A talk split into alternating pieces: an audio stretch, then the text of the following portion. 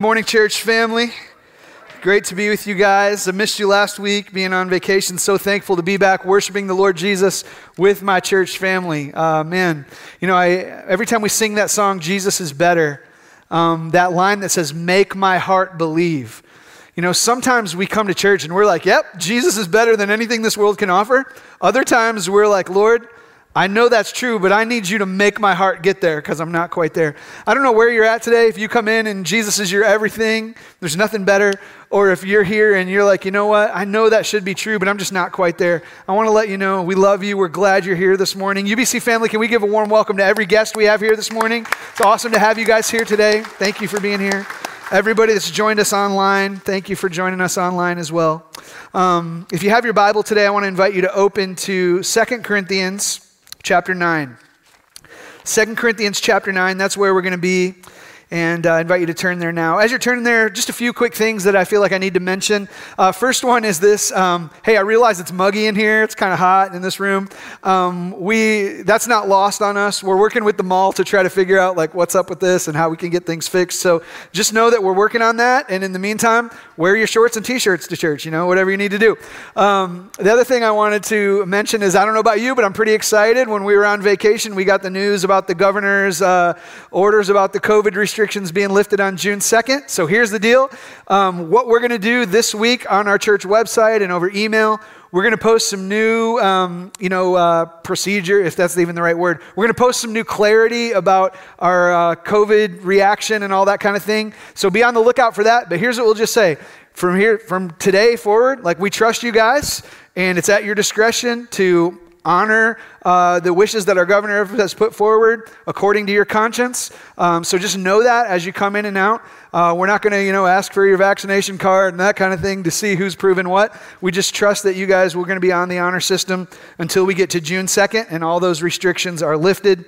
And we'll provide some more clarity this week about all of that. The third thing that I want to mention to you is if you were at the members meeting last Sunday night, you know that we introduced to the church two candidates to serve as our um, first two new elders in the church. And so uh, we've been praying that the Lord would raise up called and qualified elders in our church for many months now.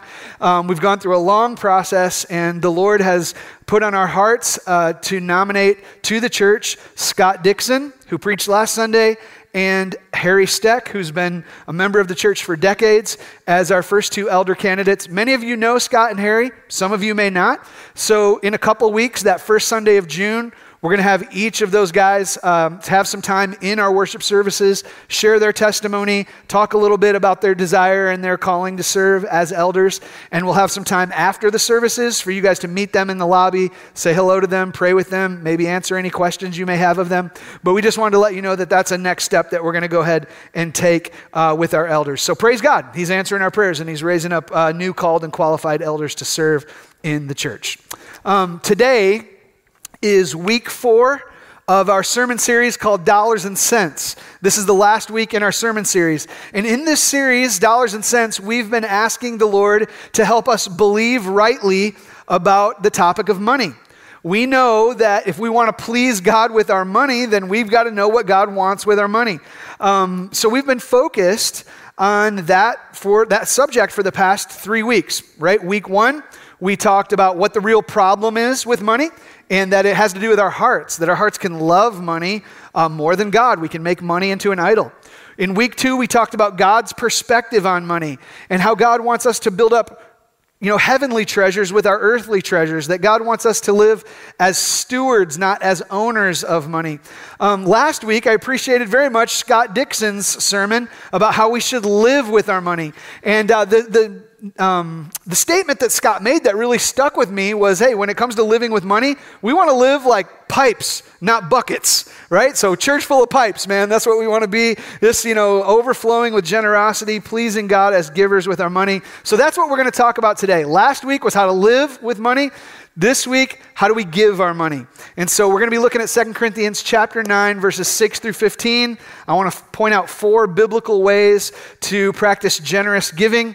We're going to see how it all ties into Jesus, and then we're going to have some very practical application and uh, prayer for us at the end of things today. So that's where things are going to go. Before we get started, I'm really excited to have a testimony today from my good friends Matt and Jessica Lockwood. So Matt and Jessica, you guys can make your way in. Some of you guys are familiar with Matt and Jessica. Um, you've seen them serving all throughout the church. You've gotten to know them. They're great people. Um, and, uh, you know, some of you, though, may have no idea who these two are. So, just to get things started out, Matt, just take a quick minute. Tell us a little bit about your family and your involvement at UBC. Yeah. So, again, my name is Matt Lockwood. This is my wife, Jessica. Uh, we have four beautiful kids We're actually here with us in the service uh, the second hour. Um, we've been at UBC for almost four years now. Uh, at our time here at UBC, we've had a great time of both serving and also uh, just fellowshipping with other believers. So we've been a part of growth groups. We've also had the opportunity to host a growth group at our own home.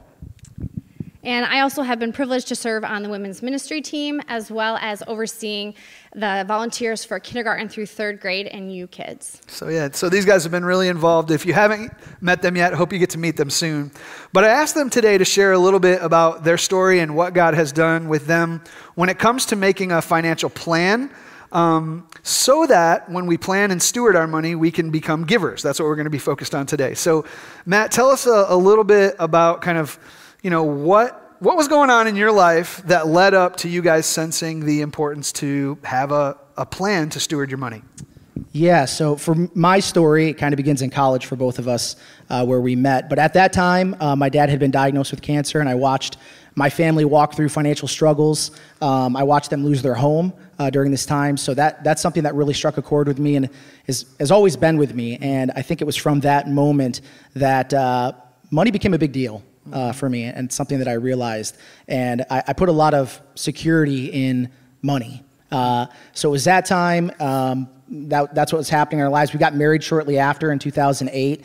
And uh, at that time, it was just a lot of love and a little bit of money at that time. Um, we didn't have a lot uh, for us, but uh, you know, we didn't have a plan at that time either. We just kind of, as long as more money was coming in than going out, that was success. That was uh, security and stability for us. Mm. And I grew up in a home where my father was in ministry, so sometimes money was a little bit tight. Um, but my parents still showed us the value of um, investing your money in the church and giving and showing us um, to also look for opportunities of how God is faithful, even in the times where money might be a little bit short. When I was in fourth grade, my brother and I shared a pair of sneakers, and one day I went into school and there was a brand new pair of Nike sneakers on my desk. And I still to this day have no idea who they're from, but it was just an instance where I saw that my parents were being faithful with their money, we were working hard as a family, and God was providing for us in other ways as well with his faithfulness. So you guys both come from different family backgrounds, but it kind of sounds like in your own unique way when you were kids, you kind of grew up with maybe some some sense of hey, you know, we need to be wise with our money, but nevertheless something shifted to say, okay, this isn't just something we know we need to do. Now we need to make a plan, right? So, what came about for you guys that helped you get involved with making a plan, getting involved in the Financial Peace University class? Like, what, tell me a little bit about that. Yeah, so at that time, we were attending a church, and uh, our pastor asked us if we would be willing to facilitate a Financial Peace University, FPU, uh, at that time. And we had never been through the course, uh, but we were, we were willing, and we said yes. So I think it was actually mid course when we realized that aha moment like, yo, this is, this is what we need, okay? Uh, so we, at that point, decided to start making a plan and, uh, you know, start building wealth and, and following the steps um, that were laid out in FPU. And it wasn't before then that we were spending frivolously. We, we were trying to make sure that we had enough money coming in, that then we had enough money going out for the bills. Um, mm. But FPU kind of made us really competitive in that way. We are competitive people, but we were now on a team together that we wanted to pay off all of our college loans. And Matt actually made the goal that said he wanted us to be debt free before we started a family. So then I was like, all right, I'm, I'm in on this. so we worked really hard, and we had a lot of college students that we were trying to build into. So we would invite them into our home, and they knew that we kept our heat at 55 in the winter. And we had sheets hanging up separating rooms to have a space heater in whatever room we were in with them. Nice. And it was just a neat way for us to come together and realize, like, we can do this, and by God's grace, we were able to pay off all of our debt. Awesome. So praise God for that. And uh, obviously, when you get that plan in order early on in your marriage, right, it frees you up years down the road to be able to not have the burdens that other people have if they haven't been diligent early on in their marriage, right? So praise God for that. What would you guys say are some of the specific blessings that you've experienced or the ways God has grown you once you've actually had this plan in place? You've been living it out. What are some of those blessings, those growth points for you guys? Yeah, so eventually got to the point where we had our finances under control. Uh, we were both working, we were debt free. Um, we were just saving, like we were just in saving mode. Um, it, but we realized that while we, we were being blessed, there were opportunities to bless others. We had been on the receiving side so many times of being blessed that finally we had the chance to start blessing other people. Um, my wife will share a real quick story about that.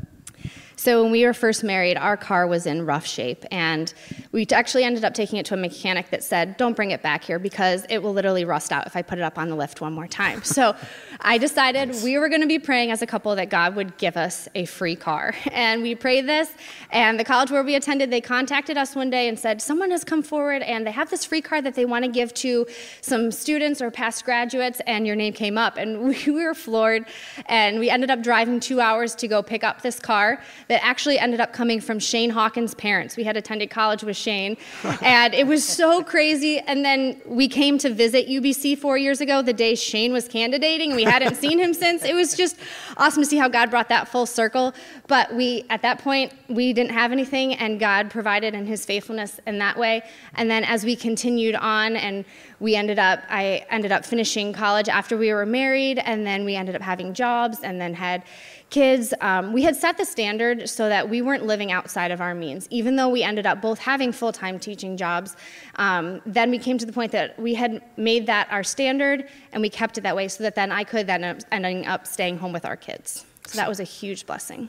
Which, I mean, that's a huge goal, desire of your heart that the Lord, by His grace, has allowed you guys to be able to live, right? Like to be able to experience and live that out. Um, and like you said, like there's there's a joy and a blessing to be able to give, mm. right? And so much of being able to give freely comes with you know discipline and managing our money wisely. So we have a church full of hundreds of people and people who are watching online. Maybe they're here and they're like, okay, we could probably take some steps towards building a plan. We're thinking about this financial peace thing. Maybe they're on the fence about whether or not they should sign up for the class. What do you say to somebody who's maybe considering it? Yeah, I would say yes. If you're considering it, the answer is yes. Um, if you're not considering it, you really you ought to. Uh, financial peace was instrumental for us. We did it early in our marriage. I honestly think it saved us a ton of marital marital strife uh, because we were both on the same page and our finances were locked in early. Um, I would encourage you, and no matter what season of life you're in, whether you're a high school student, a single, you know, you've been married for two years or 20 years, there's definitely something in this course that can help you, and it's never too late uh, to try and get your finances in order. So, again, if you're considering it, the answer is yes. Awesome.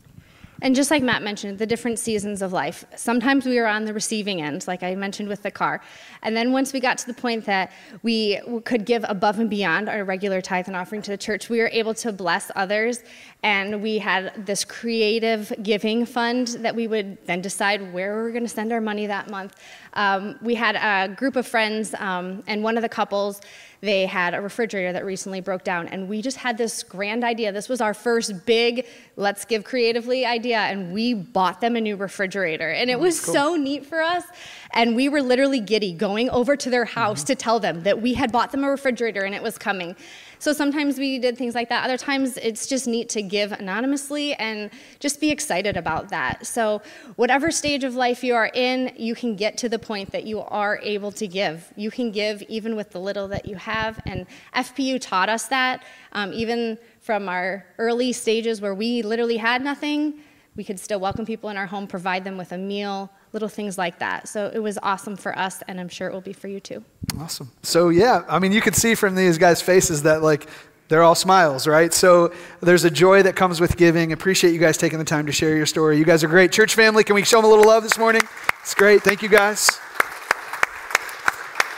Um, if If you're thinking about signing up for Financial Peace, but you need some more details, just a reminder you go to our website, click on the classes button, and one of the classes that you can click on to get more information is the Financial Peace course. Um, you know, I, I, would really encourage you guys to sign up. You know, June 3rd is the deadline to sign up. So make sure you sign up before then. And here's the thing it costs a little bit of money to take this course. You, you have to make an investment to take the course. Here's the thing that the church knows even that investment to take the course can be a little bit challenging for many people in our church. So here's what the church wants to do if you sign up for the course and you complete the course, we're going to reimburse you 50% of the cost to take the course. So don't let that be a hindrance from you for taking the class. Really encourage you to do that. Make sure you do that by June 3rd, and uh, we'll see what the Lord does. Today, we're talking about this um, practice of giving. And we're going to look at giving principles from Second Corinthians chapter 9. Again, if you have your Bible there, turn there. That's where we're going to be. I want to just make sure that we don't take these passages and these verses out of context. So I just want to take a couple minutes and give you the background and the context of this passage. Um, if you were to read the previous chapter, chapter 8, here's what you would see. The Apostle Paul, who wrote this letter, is on a fundraising campaign. He's out raising funds, and he's raising funds to support the church that is in Jerusalem. During that time, Jerusalem was really the main hub of Christianity. Apostles were commissioned out there. Churches were planted from there. Jer- the Jerusalem Christian church was kind of the mother church of all many other churches that had popped up around that time. The problem was that there were several challenges going on in Jerusalem during that period. First thing was there was a major famine in that area. Um, people were impoverished, hungry, there was a, an issue going on with a famine in history at that time that was affecting the culture. The other thing was, you have to remember, Christianity was relatively new by the time Paul was writing Second Corinthians, and both the Jews and the Romans were coming against the Christian uh, community, trying to basically snuff them out and shut them down. And so Paul decides hey, for these hurting Christians that are in Jerusalem, he's going to raise some funds for them. He's got a fundraising project going on. If you read chapter 8, you would see that um, there's another church that Paul mentions. Not just the church in Jerusalem, but also the church in Macedonia.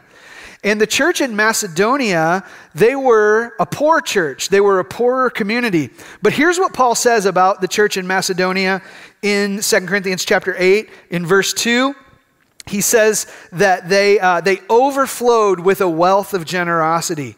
They gave to Paul's fundraising project. He says that they gave beyond their means in um, verse 3, chapter 8, verse 3. In chapter 8, verse 4, they said that even though they were poor, they begged to take part in the relief of the saints, right? So these Macedonian Christians, even though they were poor Christians, they were generous Christians. They wanted to help the church in Jerusalem. And as you continue to read into chapter 8, you see that the Apostle Paul now starts to say, hey, church in Corinth, you Corinthians who I'm writing this letter to, you look to the example of the Macedonians and you get in on this too. Right? You, you, you have excelled in many things, you church in Corinth. You've, you've excelled in faith and in speech and in knowledge and in love. Now, excel also in this excel in giving, excel in your generosity. And Paul goes on to write and he says, You know, we've talked about this before. I know that you desire to give. Now, put your desire into practice. And the reason why Paul says that they can be so generous is because of what he says in 2 Corinthians chapter 8 verse 9, where Paul says this Remember Jesus, the one who was rich, yet became poor, so that you, through his poverty, might become rich. Guys, that's the way. In other words, the Apostle Paul is saying, hey, as a Christian, you know, Jesus has, has given us the greater gift of spiritual riches, eternal riches how much more then should we be willing to give the lesser riches, the earthly riches, the things of our money to, to help those who are in need? Paul wants the church in Corinth to practice gospel motivated generosity. That's what chapter 8 is all about. Then we get into chapter 9. In verse 6, as Dana read earlier, says this. The Paul says the point the point is this, whoever sows sparingly will also reap sparingly, whoever sows bountifully will also reap bountifully. Right? So, so Paul is saying through the power of the Holy Spirit to the church in Corinth, hey, you as givers, you're going to harvest in proportion to what you sow. Just, just like a farmer who, who sows a little seed is going to have a little harvest, you know, the same way a, farmer who sows a lot of seed is going to have a lot of harvest. So you, as a church, you're going to reap in proportion to what you sow. In other words, Paul is saying to these Corinthian Christians, sow big, give big, give all you can, be generous, be generous. And that's what we're going to talk about today. Paul's big point in 2 Corinthians 9, verses 7 through 15 is this. Here's the big point. When we realize that God has generously given to us, we will generously be giving to others. When we realize that God has generously given to us, we will be generously giving to others. That's the whole point. Now, as we walk through these texts, what I, what I want to show you today is four biblical ways to practice generous giving. All right? Four biblical ways to practice generous giving. We're going to walk through these one at a time. I hope they point you to Jesus. I hope they impact your life. Let's get, let's get into this together. Way number one give decisively knowing that God wants you to make the decision to give. Right? So give decisively, knowing that God wants you to make the decision to give. Here's what we see in God's word. Verse 7 Each one must give as he has decided in his heart. Each one must give as he has decided in his heart. The verse says that giving for you and I, for the Christian community, needs to be a decision. In the uh, original Greek language, the word decided there means a predetermination. Right? So giving is something that we're to think about beforehand. We, we have a planned out, intentional um, choice that we've made to be givers. I've shared this story before, but I want to share it again here. When I was 16 years old, my parents gave me my first car. You guys remember your first car you got?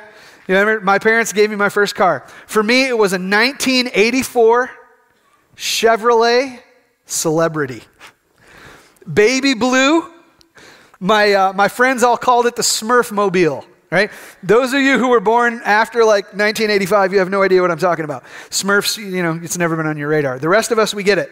Um, my parents paid for this car. They covered the insurance. They told me that I just needed to pay for the gas. And uh, that was very generous of my parents. So I was happy to drive my car. You know, my friends started getting their cars and they would drive. And before we know it, something shifted in my heart. Rather than just being kind of grateful for the car I had, I started getting a little bit jealous about the cars my friends had that I didn't have. And I was a little bit unsatisfied. And my dad picked up on that. And he could tell that that was bothering me a little bit. So he sat me down at our dinner table. He had a talk with me. And I remember him talking with me about money. And uh, I remember him asking me the question Hey, Jason, uh, what do you think mom and I spend our money on? And I remember like starting to rattle things off, and he got out a piece of paper and he wrote things down. So I would say, okay, obviously, mom and dad, you're spending money on things like food and clothes and a house and you know, like the car you gave me and, and the gas that, you know, that we pay for the car. Like, I remember, and my dad, as I, as I said these things, my dad would write them all down one at a time. And then after I was done, he said, Son, you, you did good. You, you listed a lot of the things we spend money on. He said, But you know what? You're missing one. And I said, Okay, what was that? And at the top of his page, he wrote the words tithes and offerings right at the top. And here's what I remember about that now tithes and off- offerings, they weren't just on dad's list, they were at the top of dad's list. Mom and dad had pre decided that the most important thing they would do, the first thing they would do with their money, is to make sure that they gave back to the Lord. Guys, that's the heart that God wants us to have. God wants us to give decisively making the predetermined decision to be a giver. Notice the scripture says that God wants us to make that decision to give in a particular way. Here's the second way that we're to practice biblical generous giving it's that we're not just to give decisively, we're also to give cheerfully. We give cheerfully. And when we say we give cheerfully, here's, here's what it means it means that we know that God wants us to only give what we can gladly give. We only give what we can gladly give. That's what God means by being a cheerful giver. Here's where we see that again in verse 7. Each one must give as he has decided in his heart to give, not reluctantly or under compulsion, for God loves a cheerful giver. Right? God loves a cheerful giver. The word cheerful here in the original Greek language is the word uh, hilaros.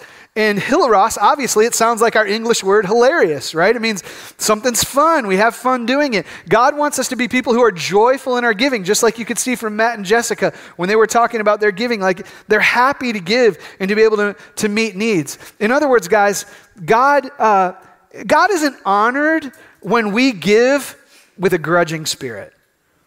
God is not honored when you give, but you do so without gladness. It's not like he's pleased when you just give out of guilt or duty. You know, think about this. Um, when Christmas or birthdays or holidays roll around, imagine if somebody came up to you and they were like, okay, well, uh, here's your gift, and, you know, I, I didn't really want to do this, but I drew your name out of the hat, and I guess since I'm part of the family, I'm obligated to do it. It's been a really hard year for us, and this is, this is a really big sacrifice, so, so I hope you really like it. Right? Like, hope you really appreciate that. Like, n- none of us even want to receive a gift like that, right? Like, the Lord doesn't need our money. The Lord doesn't need our gifts. He owns everything, right? So, so what does He want? He wants us to be able to give to His work with glad spirits, not these grudging hearts. You know, the Lord, if giving for us is kind of like, well, you know, I, Pastor Jason's been preaching on this for four weeks. I guess I got to do something. you know, like, that's not what the Lord wants. I mean, he doesn't want us to view giving like, okay, well, you know, I, this is our church, and I guess they do watch our kids for an hour each week, and if the pastor preaches a good sermon, I guess we'll just kind of give them a little tip or whatever. So, you know, like, that's not. That's not the spirit that the Lord wants. God's not pleased with that. God wants us to be glad when we give. I hope that whatever you get, when you give to the Lord's work, I hope you can give places where you're glad, where you're happy. That's the, this is the uh, second way. Here's the third biblical way that we can practice generous giving. We give trustingly. We give trustingly. All right, so we said first that we give decisively. Second, we give cheerfully. Third, we give trustingly. And what it means to give trustingly is that you give knowing that God will always give you enough to be a giver. God will always give you enough to be a giver. Verse 8 and 9 says this God is able to make all grace abound to you, so that having all sufficiency in all things at all times, you may abound in every good work. As it is written, He has distributed freely, He has given to the poor, His righteousness endures forever. Verse 10 says, He who supplies seed to the sower and bread for food will supply and multiply your seed for sowing and increase the harvest of your righteousness. You will be enriched in every way to be generous in every way. Enriched in every way, to be generous in every way. That's what he says in verse 11. Verse 8 You'll have sufficiency in all things so that you can abound in every good work. God supplies all your seed so that you can increase the harvest of righteousness, verse 10 says. What's this saying? It's saying, when it talks about this harvest of righteousness, God is. Uh, he's saying that when you give to the poor, when you give to the needy, when you give to the things that are on God's heart, that that is a righteous act. It's a God honoring act. It's, it's something that is holy unto the Lord when we give to the things that are pleasing to God. And so when God gives you everything you have, doesn't it make sense to say, okay, Lord, you've given me everything. I'm going to give some of it back to the things that are on your heart. Like, it's a pretty good deal if I said to you, hey, I'm going to give you $10. All you have to do is take one or two and, and give them to the things that, that, I, that I care about. Anybody still taking that deal? Right? I'm still taking that deal. I give you 10. All you, you can keep the rest. Just give a few bucks to the ones that you can gladly you know, give to that I care about. All of us would say, hey, the Lord has provided us with everything we have. The fact that we have days on this earth to live, the fact that we have a heart that beats, the fact that we have roofs over our head and food in our bellies and clothes on our back, the fact that we have everything in this life that we need, you know, God is providing it all. He's given it all to us. So doesn't it make sense to say, Lord, you, you've provided everything I need. I want to give some so that through me, from you, they're going to have all that they need. Right? That's what we're talking about here. And the, the, challenge, I think, for many of us is that there's a little bit of a fear to give. I remember telling you guys about this. My, uh, you know, uh, my first job out of college and had those first big paychecks coming in, you know, it was like, oh, do I really want to give this much money? You know, and it was kind of this fear thing. And, um, you know, I, I think that's the way many of us think. If, if I give, I won't have what I need. And I just want to call that out to say, you know what that is, guys? That's disbelief. That's distrust in God. God has promised you that He will supply all of your need according to His riches and glory, Philippians 4. He is, he's not going to let His children, you know, uh, uh, go without what they actually need in this lifetime. So, God, trust Him to keep His word and when you see him keeping his word, know that he's doing that, not just so that you have all that you need, but out of the abundance of the supply, you can give to others so that they have what they need through you for the glory of God. You know, I, I think about this God will always give you enough to be a giver. Think about the woman who gave, the widow who gave her two mites. Think about the boy who gave his five loaves and his two fish. God didn't give them a ton, but he gave them enough to be givers. And so, trustingly, they gave. Because, why did they do that? Because they knew that God would always give them enough to be a giver. Same for each of us. That's the third way that we can practice biblical generosity and giving. Here's the fourth biblical way to practice generous giving is that we give worshipfully. We give worshipfully, knowing that God receives thanksgiving from our financial giving. God is the one who's going to receive thanksgiving from our financial giving. Man, it is, it is easy to get our motives mixed up when it comes to giving, isn't it? Some of us might be givers, but deep in our hearts, we want to make sure we get some credit. Hope somebody thanks me. You know, I hope I'm, uh, that somebody recognizes my name. That can be in our hearts. But you know what? When we give worshipfully, we don't care about our names anymore. We don't care about ourselves being thanked. We want to say, okay, this is, we thank God. And that's what Paul is saying here. He's saying that when God gives us enough to be generous in every way, then here's what's going to happen. End of verse 11. Which through us will produce thanksgiving to God. For the ministry of this service is not only supplying the needs of the saints, but is also overflowing with many thanksgivings to God. He says that the ministry of this service, that word service is very important. The word service is mentioned here in verse 12. It's also mentioned in the next verse, verse 13. In the original Greek language, it's the word uh, liturgia. Liturgia reminds us of our word. In English, we say the word liturgy, okay? Um, uh, what is that? It's our expression of worship, it's our practice of worship. And so, what we have here is Paul is saying that there's a specific type of service that is liturgia. It's liturgy, it's worship. And what is that ministry of service that Paul calls worship? It's the ministry of giving. It's the ministry of giving. So, the service of financial giving, generous giving, it's an act of worship. I don't think I really figured that out, guys, until uh, I was maybe in my early 20s, mid 20s. I mean, I grew up in church that took offering every Sunday, and, you know, they probably taught that, you know, giving was worship and all that kind of thing, but it never clicked for me till I was in my 20s. Um, I, I, used to work at Dayton Christian Schools. Uh, I got on, I came on staff in their business office. Part of my job there was to um, be their annual fund officer, which means I helped the, church with, or I helped the school with their fundraisers. Uh, they, they paid me money to raise money, essentially, is kind of how it worked. And we raised, you know, a significant amount of money for the school each year to help offset the needs of the school.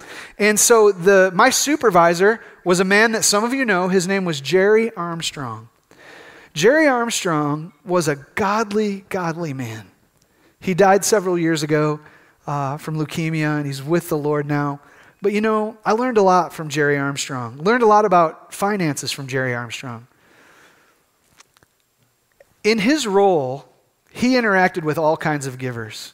Some people who gave $5 to causes, some people who gave $5 million to causes. So lots of different people. Here's what I learned from Jerry Armstrong Jerry Armstrong treated people the same whether they gave 5 bucks or 5 million bucks.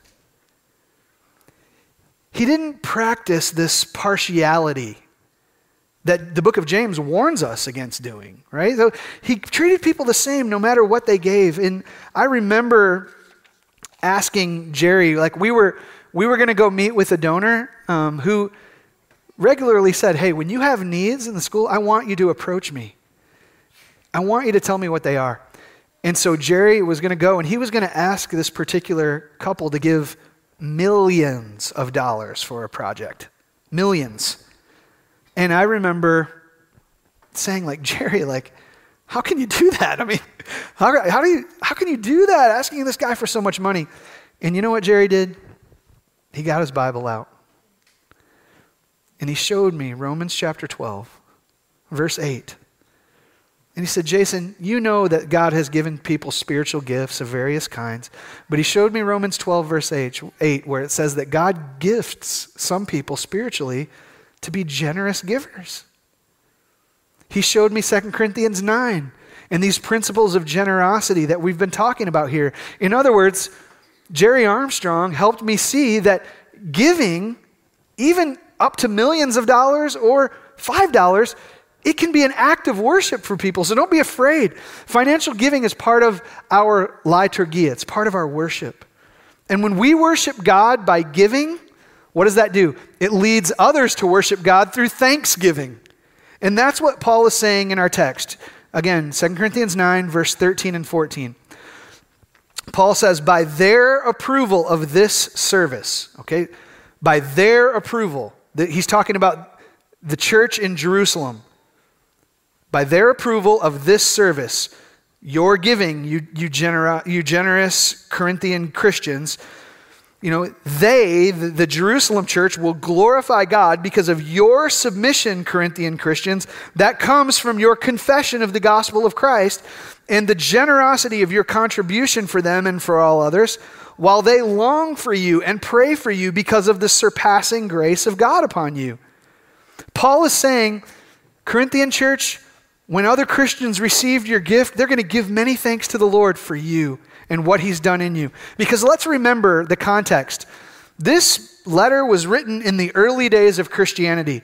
And in those early days, the Jews who had become Christians, you know, they initially kind of still thought of themselves as God's chosen people. So when the gospel started going out to Gentile Christians, like the believers in Macedonia or the believers in Corinth, there was initially kind of this skepticism from the Jewish believers saying, Oh, are these Gentile believers? Are they true believers? Is their conversion real? Are they legitimate Christians? And Paul is saying, Hey, when these Jewish believers see that you love them like brothers and sisters in Christ, that you love them so much that you're willing to sacrificially give to support them, you know what they're going to do? They're going to realize that your conversion is legit.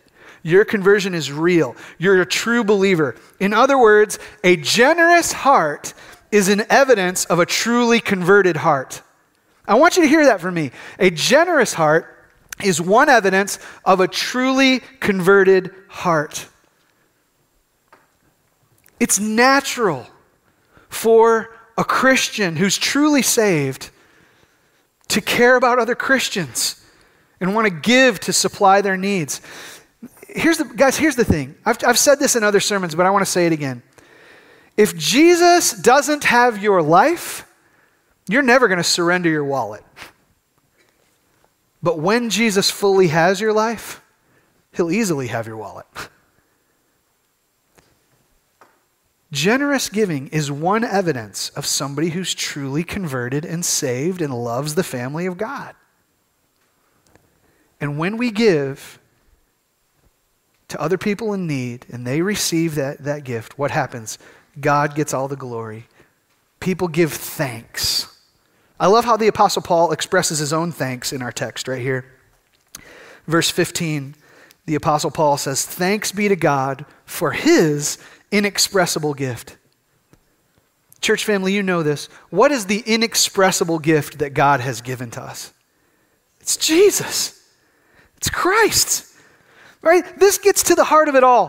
What, what motivates a Christian to give to others? What motivates the Corinthian Christians? What motivates the UBC Christians? What motivates us? What motivates you and me? It's the fact that God has given us an inexpressible gift when He gave us Jesus. The gift of Jesus truly is an inexpressible gift, isn't it? The gift of salvation for sinners through Christ. How do you describe that gift? How do you describe a gift that you could never earn or never deserve? How do you describe a gift that cleanses your conscience and frees you from the shame of your sin? How do you describe a gift that radically transforms your life and makes you new? How do you, how do you describe a gift that sets you free from the, the sins that used to keep you in bondage, keep you captive? How do you describe a gift that helps you overcome the fear of death? How do you describe a gift that gives you heaven and all of God's kingdom for eternity? Guys, how do you describe a gift that gives you God? You can't describe it. It's an inexpressible gift. You know what you can do? Say thank you. You just say thank you.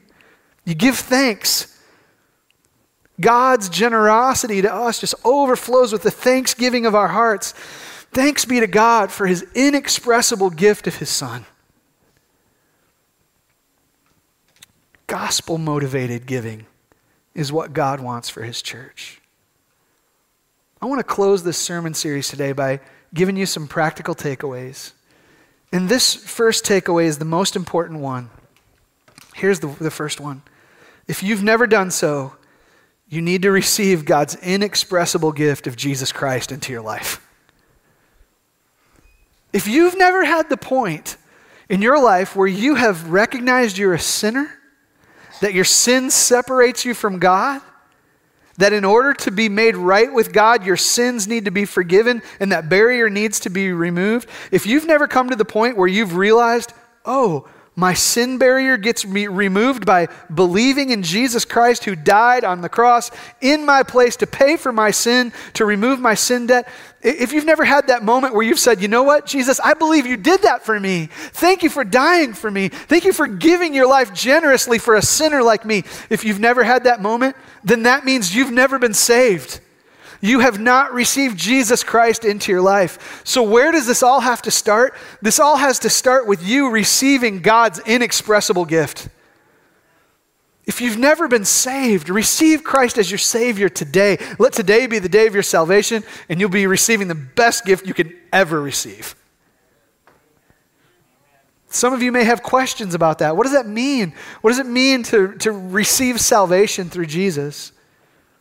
If you want to talk more about that, your takeaway today is to grab the little connection card that's on the back of the seat in front of you, fill it out, and check the little box that says salvation. And I promise you that myself or one of our church leaders will follow up with you, and we'd love to talk to you about how you can receive Jesus, the greatest gift God has ever given. That's the first takeaway.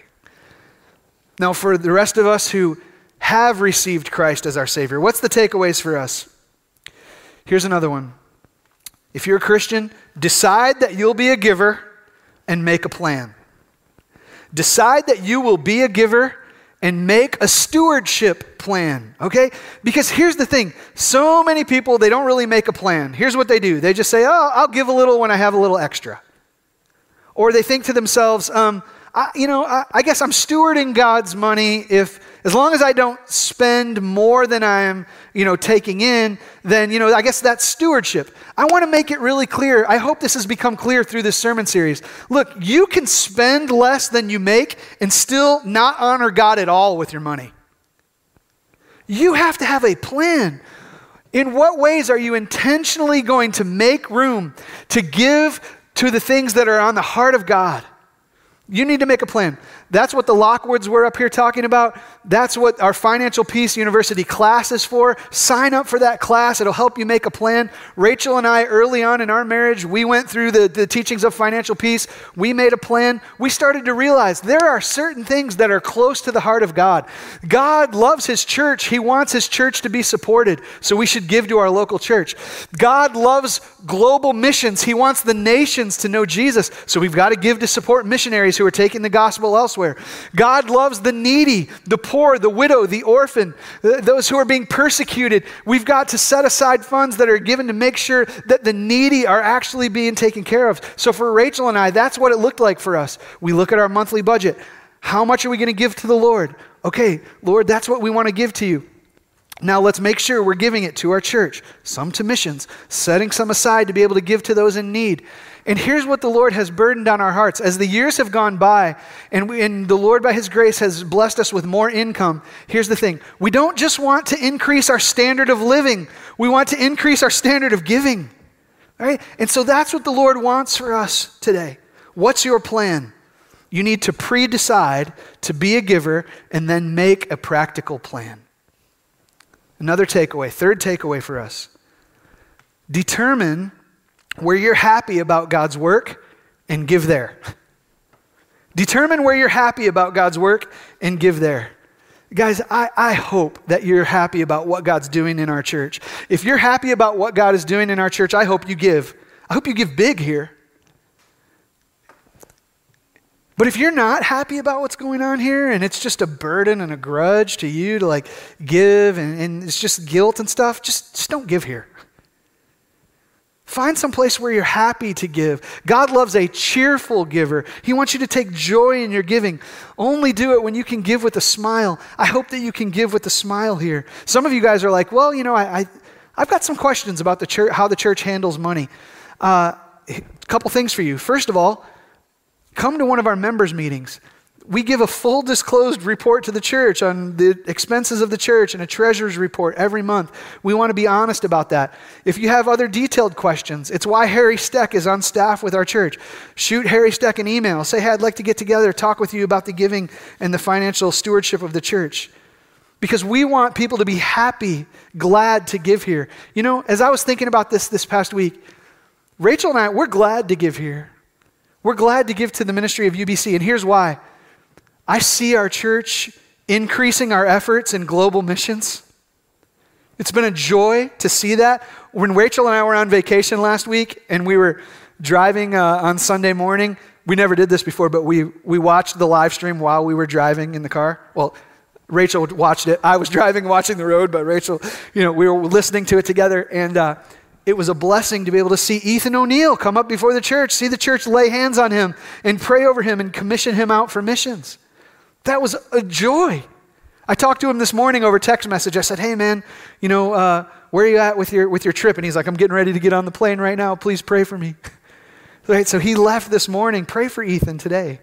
When I was talking with our missions team earlier this week, you know, they were saying, you know what? We have five missionaries on the field that we support with our regular uh, with our regular giving from the church, and we're interviewing five to six other new missionaries to be able to take on board as regular supporters. It made me happy. I got a text message last night from one of the guys on our missions team who's in Honduras on a missions trip, and he's saying, "Jason, pray for us. Tomorrow we're going to go out in the villages. We're praying that the God would give us opportunity to share the gospel. Pray for us that we can equip the pastors here." I don't know about you, that makes me happy. It makes me I'm happy to give here knowing that those things are going on. I'm happy to give here because I know that we're growing in our emphasis in global missions. Which by the way, if you want to learn more about what's going on in our church missionally, take advantage of the opportunity to stop by our missions table on your way out today. You can see various aspects of who we're giving to and how we're involved in missions. Take advantage of that. I'm happy to give here because of the way I see our church coming around the needy. I love the way that widows are cared for here. I have a widowed grandmother. My wife Rachel has a widowed grandmother.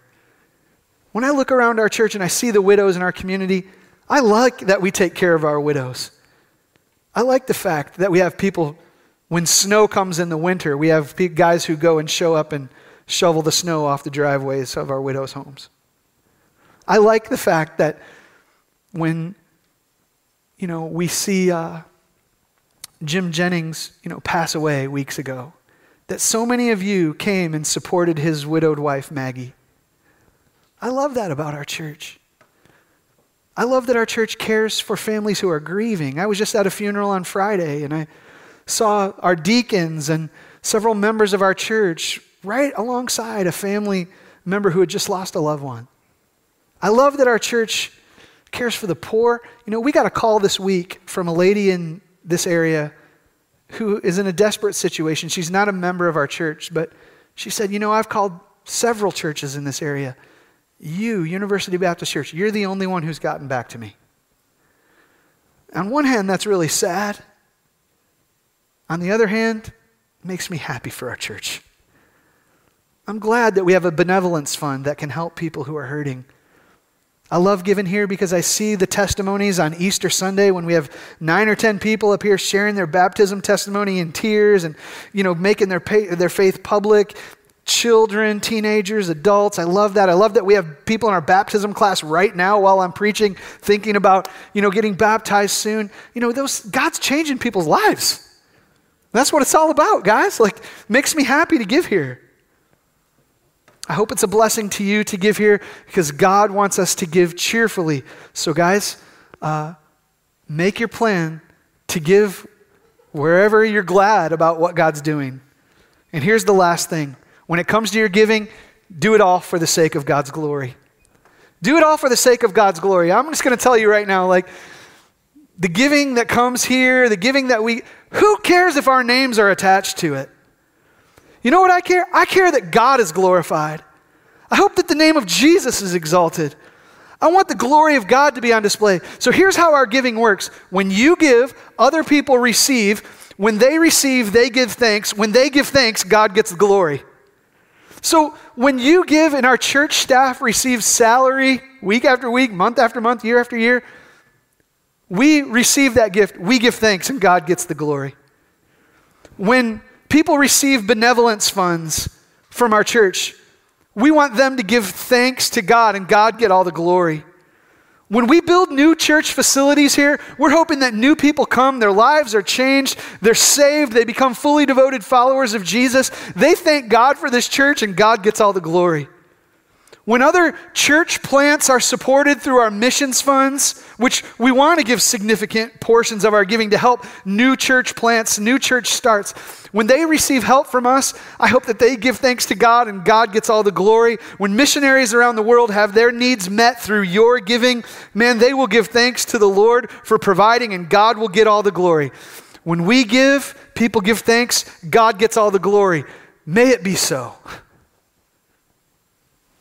Let's be a church that wants God's name magnified in all the earth.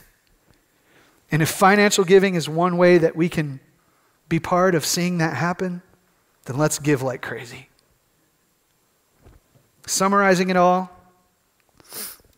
how do we biblically practice generosity with our giving? Give decisively, knowing that God wants each of us to make the decision to give. Give cheerfully, knowing that God wants us to only give what we can gladly give. Give trustingly, knowing that God will always give you enough to be a giver. And give worshipfully, knowing that God will receive thanksgiving through your financial giving. When we realize God has generously given to us, we will be generously giving to others. What's God saying to you today? We just preached on this, right? Four weeks, four weeks of a sermon series on money. What's your takeaway? I'm not up here to manipulate you.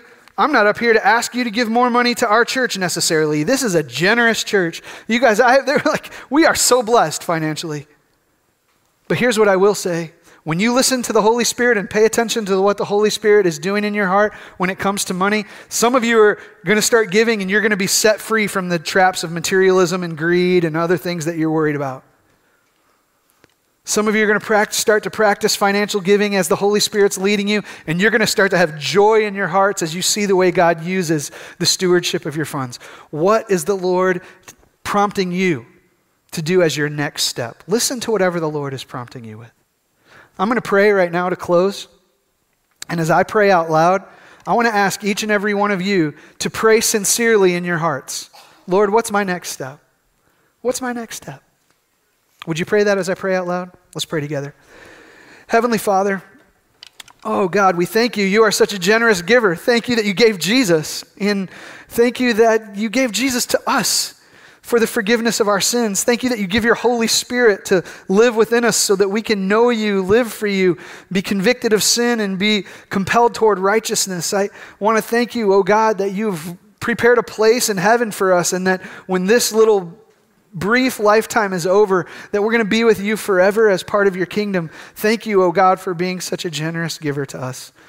Lord, would you warm our hearts with thankfulness toward your lavish generosity upon us, Lord? Lord, I thank you for making me and my family part of a church that has a regular practice of generosity. Lord, let us stay open handed open handed to what you want to do with the funds that you bless us with. Lord, I pray for people who may be in the room today and maybe they've never, ever given toward your work. Maybe people who have significantly given toward your work. Lord, wherever we are, Lord, let our hearts be open to whatever you want for us as the next step. And Lord, I, I want to pray also for the people who may be here today and their first step has nothing to do with a financial gift, Lord. Their, their next step is to give their life to you. I pray, Lord, that today would be the day where they surrender, where they repent of their sin, where they believe on the Lord Jesus Christ, where they pray and say, Lord Jesus, come into my life, make me new, transform me, change me. I give my life to you. Lord, let today be the day of salvation. If there's anybody in this room who needs to surrender their life to you, if there's anybody listening online who needs to surrender their life to you, I pray that today would be the day where they do it. God, you're such a gracious and generous giver to us. All, all we can do is say thank you. Now, Lord, make us faithful. To whom much is given, much is required, Lord. Let us be faithful with the little or the much that you have given us. I pray this all in Jesus' name. Amen.